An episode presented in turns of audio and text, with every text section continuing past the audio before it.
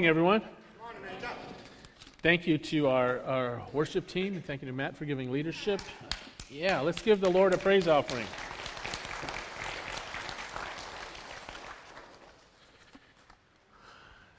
It's a great day to worship the Lord, isn't it?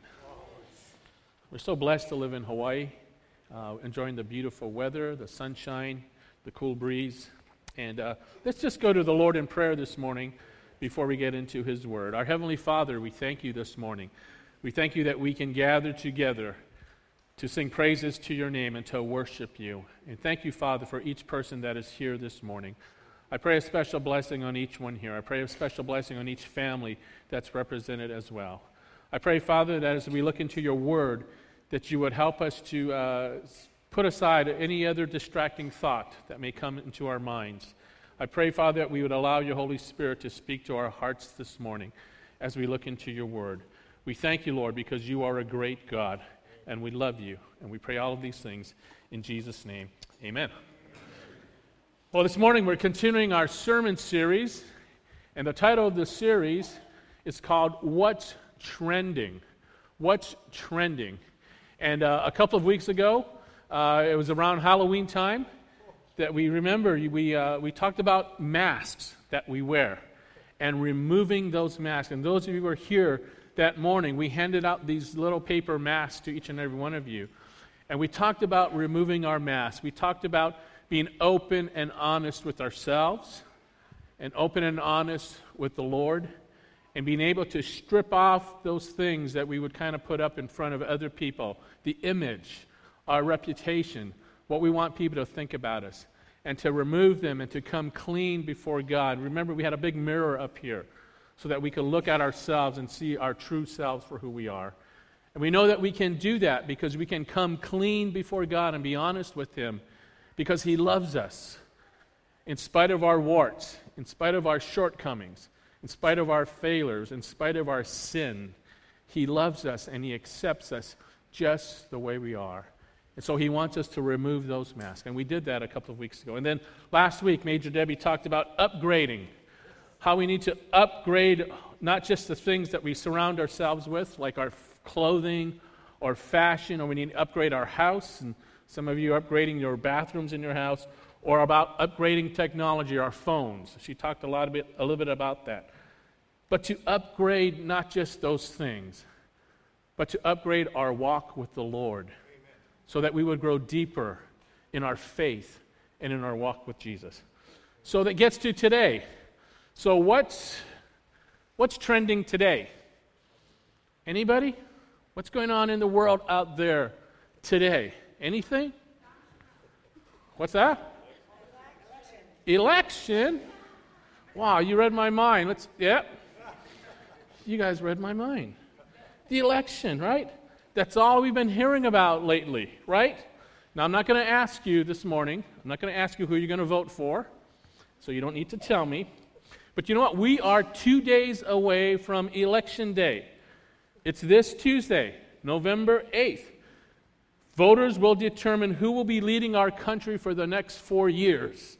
And so this is the topic that is trending today, and it's been trending for quite a while now. Before I go on, I need to call a little timeout, and I need to do a little commercial here, all right? Don't worry, it's not a political commercial. I'm not going to say vote for this person or don't vote for that person, all right? But it's a commercial anyway. And the commercial is to tell you, if you already haven't done so, to go out and vote. All right? We are very blessed. We are very blessed to live in a country that allows us the privilege to vote and elect those who will govern us. So don't squander that. So, do you know that there are many countries in the world today where people are not allowed to vote? So, this is a wonderful privilege that we have here in America and it's not only our right as an American citizen, but more importantly, it's our responsibility to vote. Now, there may be some of you here today that may be so disgusted at the political climate of this election year. Anybody disgusted? Yeah, a few of you, right? We're disgusted with all the negative campaigning and the rude and the ugly mudslinging that's going back and forth and back and forth. And we can't wait until it's all over. And you know what? We may be at an historic low in our country. At no other time in recent memory have both major party candidates been so, what would I say, unsavory or unfavorable in the eyes of many people. And it's true. But I hope that doesn't stop you from voting. And please, if you haven't done so yet, exercise your right to vote. But make sure, make sure you're not voting blindly or haphazardly, or you're just voting for someone because my cousin said to vote for them, or you think he looks better than she does, or whatever it may be, because you're making a, a, a decision that can affect our country. And so use good judgment, use good discernment, be informed. There's lots of material out there about being, and being an informed voter. You know, there's an article by um, a gentleman named Wayne Grudem, and he's, an, he's a theologian, actually. And he was talking about the election. And so let me just quote a couple of sentences from that article that I want to share with you this morning. And here's the quote. Here's the quote. He said, Since I find both candidates morally objectionable, I am back to the old fashioned basis on which, I have, in which I have usually decided how to vote for my entire life. And that is whose policies are better? Do I agree more with Trump's policies or with Clinton's? End quote. End quote. And so I think we need to ask ourselves as we're preparing to vote whose policies will make our nation better and whose will do damage to our nation on some very important issues. Issues like the Supreme Court selections, and abortion, and religious liberty, and sexual orientation re- regulations, and taxes, and economic growth, and health care, the national security, the threat of terrorism, the status of our military, and the list goes on and on and on. But I would encourage you, if you haven't done so already, to learn more about the issues, the platforms, the policies of each candidate, and then go and vote. It's your, it's your responsibility. And I can tell you honestly that I already voted. I voted last Friday, so I t- ticked that off my list. But Tuesday, November 8th, go and vote. All right, end of my commercial. Now let's move on. Now, when we wake up on November 9th, when we wake up on November 9th, when the confetti is all swept away, the election is finally over, what, what will we see? What will we see? I'm certain that feelings will be diverse and divided. Those whose candidate won will be ecstatic and hopeful. On the other hand, those whose candidate lost will probably be depressed and worried and concerned. But I have a prediction. I have a prediction. And you heard it first here. I know exactly what November 9 will bring. I know exactly. God told me. And you can take this to the bank. This is exactly what will happen on November 9th. November 9th will be another day of God's reign. It will be another day of God's perfect sovereignty, His dominion, His control, His authority. On November 9th, God will still be in charge. On November 9th, God will still be sitting on the throne. On November 9th, God will still manage the affairs of the world. You know, never before, never before, not even once, has God's providence depended on a king or a president or any other ruler. And it won't on November 9th, 2016. Proverbs 21 1. It says this. It says, The Lord, the Lord can control a king's mind as he controls a river. He can direct as he pleases. So, whether or not your preferred candidate wins or loses, it's important that we as Christians understand and really remember some of these things that we're going to talk about this morning. You know, it's this time of the year, those of you who have children, you use this time to teach your children about what it means to be an American citizen. They're learning it in school. They're learning about the voting process, the election process, how all of that works. They're having like a, a little civics lesson, and, and they see it unfolding right in front of their eyes. Well, this morning, we're going to have a little civics lesson. But it's not about being an American citizen, it's about a civic lesson about what it means to be a Christian, a follower of Jesus Christ. And so these are some things that we need to know and understand and maybe just be reminded. Some of you may already know this, but you know, we're a forgetful people, so we need to be reminded. So if you have your bulletins, there's an outline on the back, and we're going to try to follow that. And I want to let you know right off the bat, there's going to be a lot of scripture verses because our Bible is the foundation. These are not my thoughts, these are not my words. It comes straight from the Word of God. And that's what we need to be building our lives on. So if you have your outline, you can follow along. But there's just five simple things that we need to be reminded of as we think about this political season, as we think about our citizenship of being a Christian. And the first thing that we need to understand that when the election is over, when the election is over, or no matter who wins and who loses, we would do well to, number one, renew our trust in God's sovereignty. We need to renew our trust in God's sovereignty. And that's his, his reign, his authority, his control, his rule. Because we know God is ultimately in control of all things.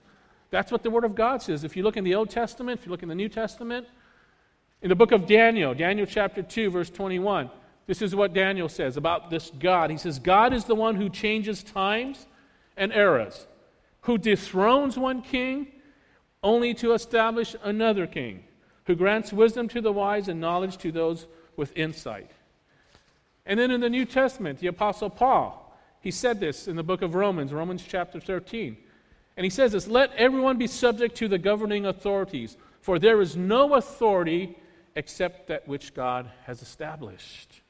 The authorities that exist have been established by God. Any government, any authority, it's all been established by God, and that's God's sovereignty. And then we see in Matthew chapter 28 where Jesus says this about himself that Jesus now has the ultimate authority. He says, Then Jesus came to them and said, All authority, all the power of rule in heaven and on earth has been given to me. And we see in Ephesians, I told you we're going, going quickly through lots of scripture. Ephesians chapter 1. Paul is talking about Jesus, verse 21 and 22. And he says, Now Jesus, he is far above any ruler or authority or power or leader or anything else, not only in this world, but also in the world to come. God has put all things under the authority of Christ and has made him head over all things for the benefit of the church. You see, Jesus is the King of kings and the Lord of lords. He's truly the ruler over all the kings, over all the presidents, over all the rulers of this world. So, no matter who is president, no matter who is the king or who is the, even the dictator or the ruler, God rules over all. He's in control. That's his sovereignty. And because of that, and understanding that as a Christian, we need to trust in God's sovereignty. It's one thing to know about it, it's one thing to study it and try to understand that. But we need to trust in his sovereignty, and that's when the rubber hits the road. Look at this promise Romans chapter 8, 28.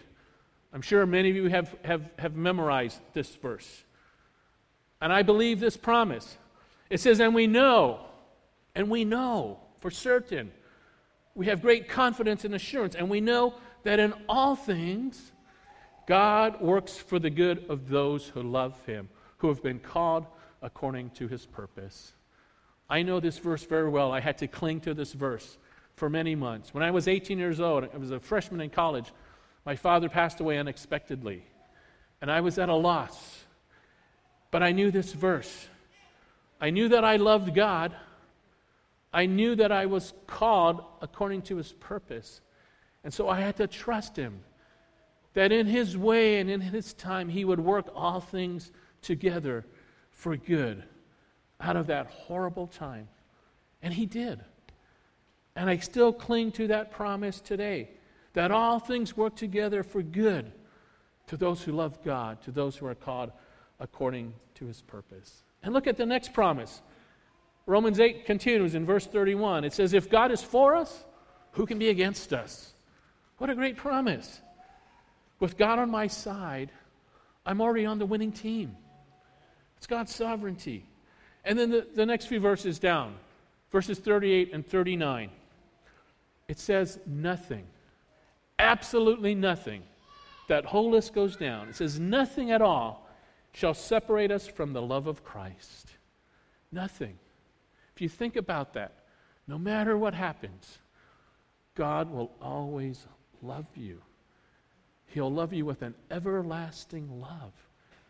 And just to know that, and to trust in His love, and to trust in His sovereignty. So, no matter what rulers or kings or presidents or legislatures may do, whether it's for good or for evil, we are ultimately in God's hands. And those are in great hands to be in. Can you say amen to that? And so we need to renew our trust in God's sovereignty. Renew our trust in His sovereignty. You see, we may know the future, we may not know the future, but we know the one who holds the future in his hands. And so, with God's sovereignty giving us both comfort and courage, here's the second point that we need to remember today. We should also, number two, reaffirm our heavenly citizenship. Reaffirm our heavenly citizenship. As Christians, as Christians, our citizenship, our true citizenship, is in heaven. Paul declared this in Philippians chapter 3. He says, But our citizenship is in heaven, and we eagerly await a Savior from there, the Lord Jesus Christ. You see, we are citizens of heaven. We're not citizens of this world. Our homeland, our homeland is in heaven. And our passport says the country of origin, it says heaven. And because we're a citizen of heaven, we have all the rights and all the privileges of being a citizen of heaven. If you're a citizen of the United States, you have lots of rights, you have lots of privileges. One of them is the right and the privilege to vote. But as a Christian, we are citizens of heaven and we have all the rights and all the privilege that God affords us because we're a citizen of the Most High. And then in Ephesians, some more verses, it says, so then you are no longer strangers and aliens, but you are fellow citizens with the saints and members of the household of God. So we have we're fellow citizens with other saints. And we're just to understand that we're just pilgrims here on this earth for a little while. First Peter verse chapter 2 says, "Dear friends, I warn you as temporary residents and foreigners to keep away from worldly desires that wage war against your very souls. You see, our real home, some of you may not understand this or realize it, but if you're a Christian, our real home is not here on earth. We're just visiting, we're just passing through. It's like we have a temporary tourist visa while we're here on this earth because we are citizens of the kingdom of God. And we must guard against the love of this world we must guard against the love of this world because we're not of this world. In 1 John chapter 2 it says, "Do not love this world nor the things it offers you, for when you love the world, you do not have the love of the Father in you. For this is what this world offers. For the world offers only a craving for physical pleasure, a craving for everything we see, and pride in our achievements and possessions." These are not from the Father, but are from this world. And if you look at those three things It's usually one of those three things that becomes our downfall. If you look at it closely, I usually put them, I usually call them the three S's. The craving for physical pleasure, I say that's sex. A craving for everything we see, that's silver, that's money. Or a pride in our achievements and possessions, that's success. And those are the things that will grab a hold of us and pull us down sex, silver, success. If we don't keep all those things in check, we must guard against the love of this world because this world is not our home. We're just passing through. And because we're just passing through, we need to be aware of becoming too attached to the things of this world. Why? Because, because we are citizens of the kingdom of heaven. Then let's move on to the third point. As citizens of the kingdom of heaven, we should, number three, refocus, refocus our primary mission. It's always easy to uh, kind of come out of alignment, whether it's your car, you go over a few bumps, your car goes out of alignment, and you need to readjust it. We get distracted. We have a goal. We have a mission to accomplish. Many times we get distracted, and then we start drifting. We call that, sometimes we call that mission drift. We know that we need to be here, and then all of a sudden we just start going off to the right or off to the left. And so every once in a while we need to stop and say, hey, we need to realign ourselves. We're kind of getting off track. And as citizens of heaven, sometimes we get off track. And so we need to refocus. We need to look at what is our primary mission, and we need to refocus and move forward again. And our primary mission as a citizen of heaven, it concerns God. It concerns God and his kingdom. Look at Matthew chapter 6, verse 33. It says, But seek first his kingdom and his righteousness, and then all these other things will be given to you as well. But he's saying here, put his kingdom first. You all do that, right? You have a million things to do, but you have to prioritize. So you put the most important things up to the top of the list. That's what he's saying. Prioritize. Prioritize. Seek first his kingdom. Our priorities need to be God's priorities, kingdom priorities. So that's our mission. It concerns God. And then this next portion of Scripture, it's a great portion of Scripture. 1 Peter chapter 2. And he's talking to us as Christians. And he tells us directly, and he says, You are a chosen people. You are a royal priesthood. You are a holy nation, God's special possession, that you may declare the praises of him who called you out of darkness into his wonderful light. You see, the kingdom of God is our primary mission. And what is the chief end of man? It's to give glory to God. It's to proclaim the praises of God. Why? Because of his mercy, because of his grace. So you see, the kingdom of God is our primary mission. And we need to, as Christians, live out the kingdom in our daily lives. And how do we do that? How do we live out the kingdom? Well, we really need to, again, refocus ourselves, refocus our efforts on the important things. And the important things are the gospel of Jesus Christ. Jesus gave his commands to his disciples and his followers before he ascended into heaven. And that command is true to us today as Christians. It's found in Mark chapter 16. And he said, And he said to them, Go into all the world and preach the gospel to all creation. The word gospel means good news. He's calling all of us to go and tell others the good news of Jesus Christ. And then he says again in Matthew chapter 28, verse 19. And this is the Great Commission. And he says it to all of us as well today. He says, Therefore, go and make disciples of all nations, baptizing them in the name of the Father and of the Son and of the Holy Spirit, and teaching them to obey everything I have commanded you. And surely I am with you always to the very end of the age. Jesus says to go and make disciples. And you're not going alone, I'm going to be with you. But that's the Great Commission. And normally we think, well, that's the preacher's job. That's the pastor's job. That's the church's church staff's job. No. That's all of our commission. Jesus Christ has commissioned each and every one of us. If you are a Christian and you claim to be a Christian and a follower of Jesus Christ, He's commissioned every single one of us to preach the gospel, to tell others about the good news of Jesus Christ, and to go and disciple, to teach people, to train them. And we want to do that here at our church, particularly. If you want to learn how to disciple someone or to be discipled yourself, to be a true disciple of Jesus Christ, you come and talk to us. You can talk to me or Major Debbie or Matt or any of our staff. But we need to do that because that is our mission. That is our mission. And we need to refocus our efforts on that. So, the question we need to ask ourselves are we active? Am I active in disciple making and telling others about Jesus?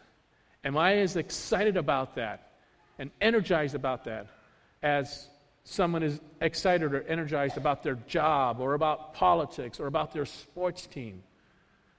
You see, let's refocus. Let's refocus on our primary mission. And then we come to the fourth point. As we go about fulfilling the Great Commission, we should also, number four, this is a little bit tougher for some of us, resolve to give leaders their due.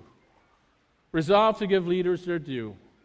We're in that time of the year, the political season, when we talk about our government leaders, those in authority over us. And what do we owe those in authority? Look at Romans chapter 13. And throughout most of that chapter, it talks a lot about how we as Christians should treat those in authority. But what are some of the things we owe them? The first one is right here, the first few verses. We owe those in authority, and I mean our leaders. It could be our leaders in the government, leaders in our, our workplace, leaders in our schools, our teachers, our administrators, leaders in our workplace, leaders in the home. We're talking about authority. Romans 13, starting with verse 1, says, Everyone must submit to governing authorities. For all authority comes from God, which we already established. And those in positions of authority have been placed there by God. So anyone who rebels against authority is rebelling against what God has instituted, and they will be punished.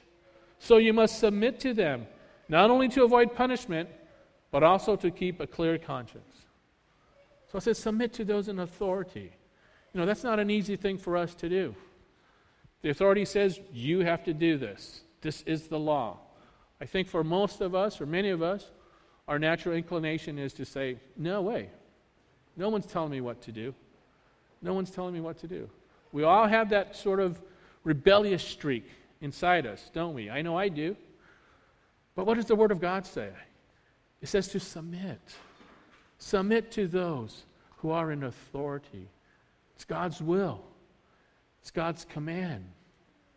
And it says we do it for the Lord's sake, and we do it for, so that we have a clear conscience as well. And we need to deal with our own consciences. So, what else do we need to give to authority? Our submission, Let's look on in Romans chapter 13, verses 6 and 7. It says, We need to give to them whatever's due them, our taxes. Our taxes and our revenue. Verse 6 says, Pay your taxes too, for the same reason. For government workers need to be paid. They are serving God in what they do. Give to everyone what you owe them. Pay your taxes and government fees to those who collect them.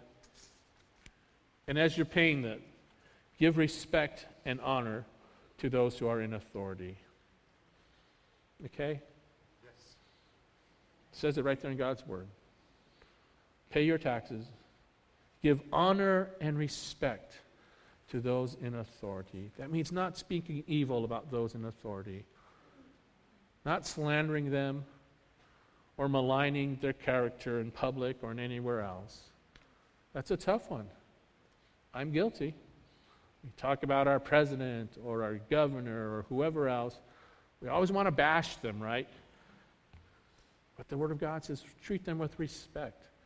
and with honor, just as we would speak to anyone else. And then the, the final thing we need to give and owe to those in authority are our prayers. Our prayers. 1 Timothy chapter 2. Paul writes to Timothy and he says, I urge you, first of all, to pray for all people. Ask God to help them, intercede on their behalf, and give thanks for them. And then he says here in verse 2 Pray this way for kings and all who are in authority, so that we can live peaceful and quiet lives marked by godliness and dignity. This is good, and it pleases God our Savior, who wants everyone to be saved and to understand the truth. So pray. I don't know if you're in the habit of doing it, but pray for all who are in authority. Later on, as we conclude our service, we're going to give an opportunity for you to pray for those who are in leadership and authority. But you know what? These are all God given duties. These are all God given responsibilities because we're heavenly citizens. We're citizens of the kingdom of God living in this world today. And so the question is are we committed to giving our leaders what God expects from us? Rather than bashing our leaders and speaking badly of those with whom we may disagree politically, let us finally, and here's the final point I have this morning let us be sure as Christians that we resume our role as peacemakers. That we resume our role as peacemakers. You know what? There's not much peace in our land these days. People are at odds with each other. Our country is divided. People are, are, are polarized politically, ideologically, even racially, economically. Many of our families are fractured as well. Can we, can we as Christians, bring people together? Can we bring them together peacefully in a civil fashion? We need to resume our role as peacemakers because we serve the Prince of Peace. Christmas is just around the corner, and this is one of my favorite prophecies about Jesus. It's found in Isaiah chapter 9, verse 6 and 7. And it says this For unto us a child is born, unto us a son is given, and the government will be on his shoulders, and he will be called Wonderful Counselor, Mighty God, Everlasting Father, the Prince of Peace. Of the greatness of his government and peace, there will be no end. Only Jesus Christ, our King and Lord, is truly the one hope for peace in our land, in our homes, and in the world. And so we are to be peacemakers. We are to be peacemakers. Jesus said this on the Sermon on the Mount in Matthew chapter 5. He said, Blessed are the peacemakers for they will be called the children of God. And I want to be called a child of God. Then I need to be a peacemaker. So, how do we become peacemakers? Many ways, but let me just offer you several ways. Matthew 5 43. Jesus said this on the Sermon on the Mount. He said, We become peacemakers by loving our enemies, by blessing those who hate us You've heard it said, love your neighbor and hate your enemy. That's what the world tells us. But Jesus says, but I tell you something different. Love your enemies and pray for those who persecute you. How else can we become peacemakers? James chapter 3 says this by displaying the wisdom that comes from above in our conversations, in our interactions with people, in our public discourses. It says, in James 3:17. But the wisdom from above is first all pure.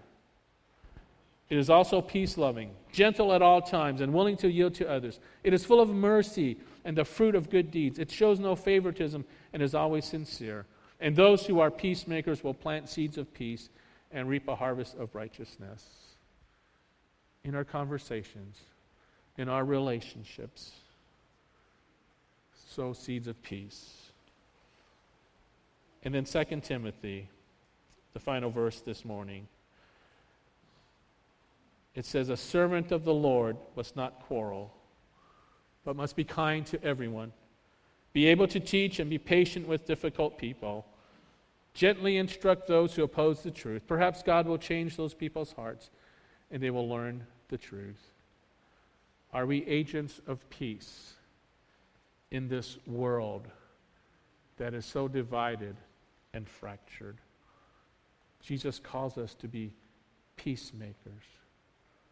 That is part of our role as a citizen of heaven. Thus ended our Christian civic lesson this morning. But as we close this morning, you know, the freedom to elect our leaders is a wonderful blessing, but there are dangers.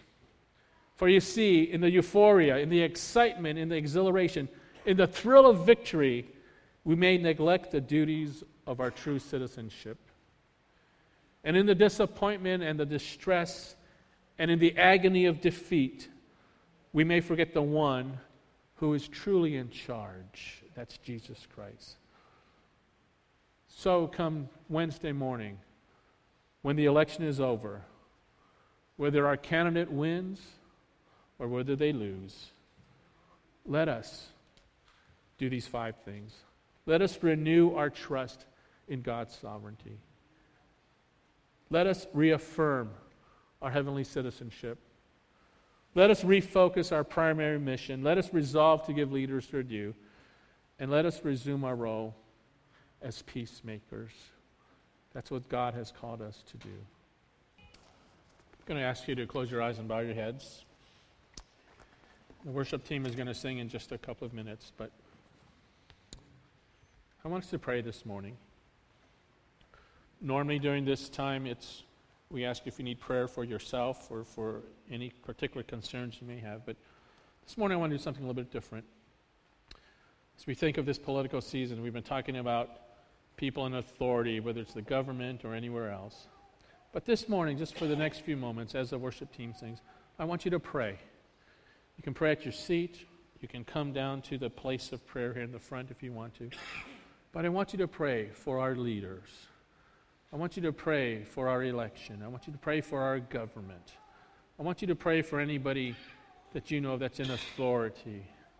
Pray for them. Lift them up in prayer. Pray that there would be peace in their hearts. And so, as the worship team sings, just for the next few moments, if you want to gather with other people and pray together, you can do that, or just pray individually. But lift them up in your prayers. Let's pray together.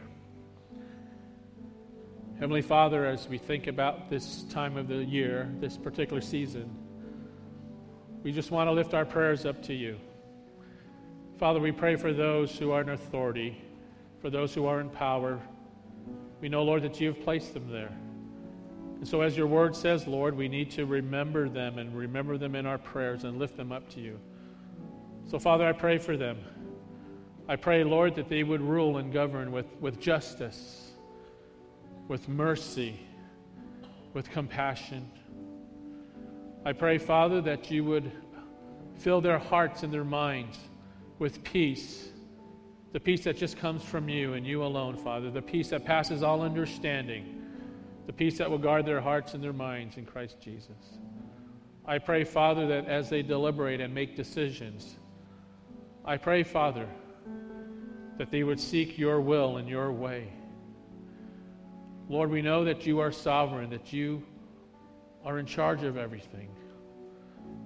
Sometimes, Lord, we can't see why things happen, but help us, Father, to just continue to trust in you because we know ultimately that you love us with an everlasting love and that you care for us.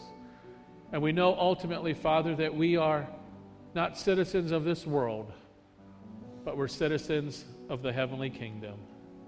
So, Lord, we thank you for that. So, Father, I continue to pray for those that give leadership to us. Sometimes, Lord, they, they bear a heavy burden. So I pray, Father, that they would turn to you in trust and faith. So, Lord, we thank you again.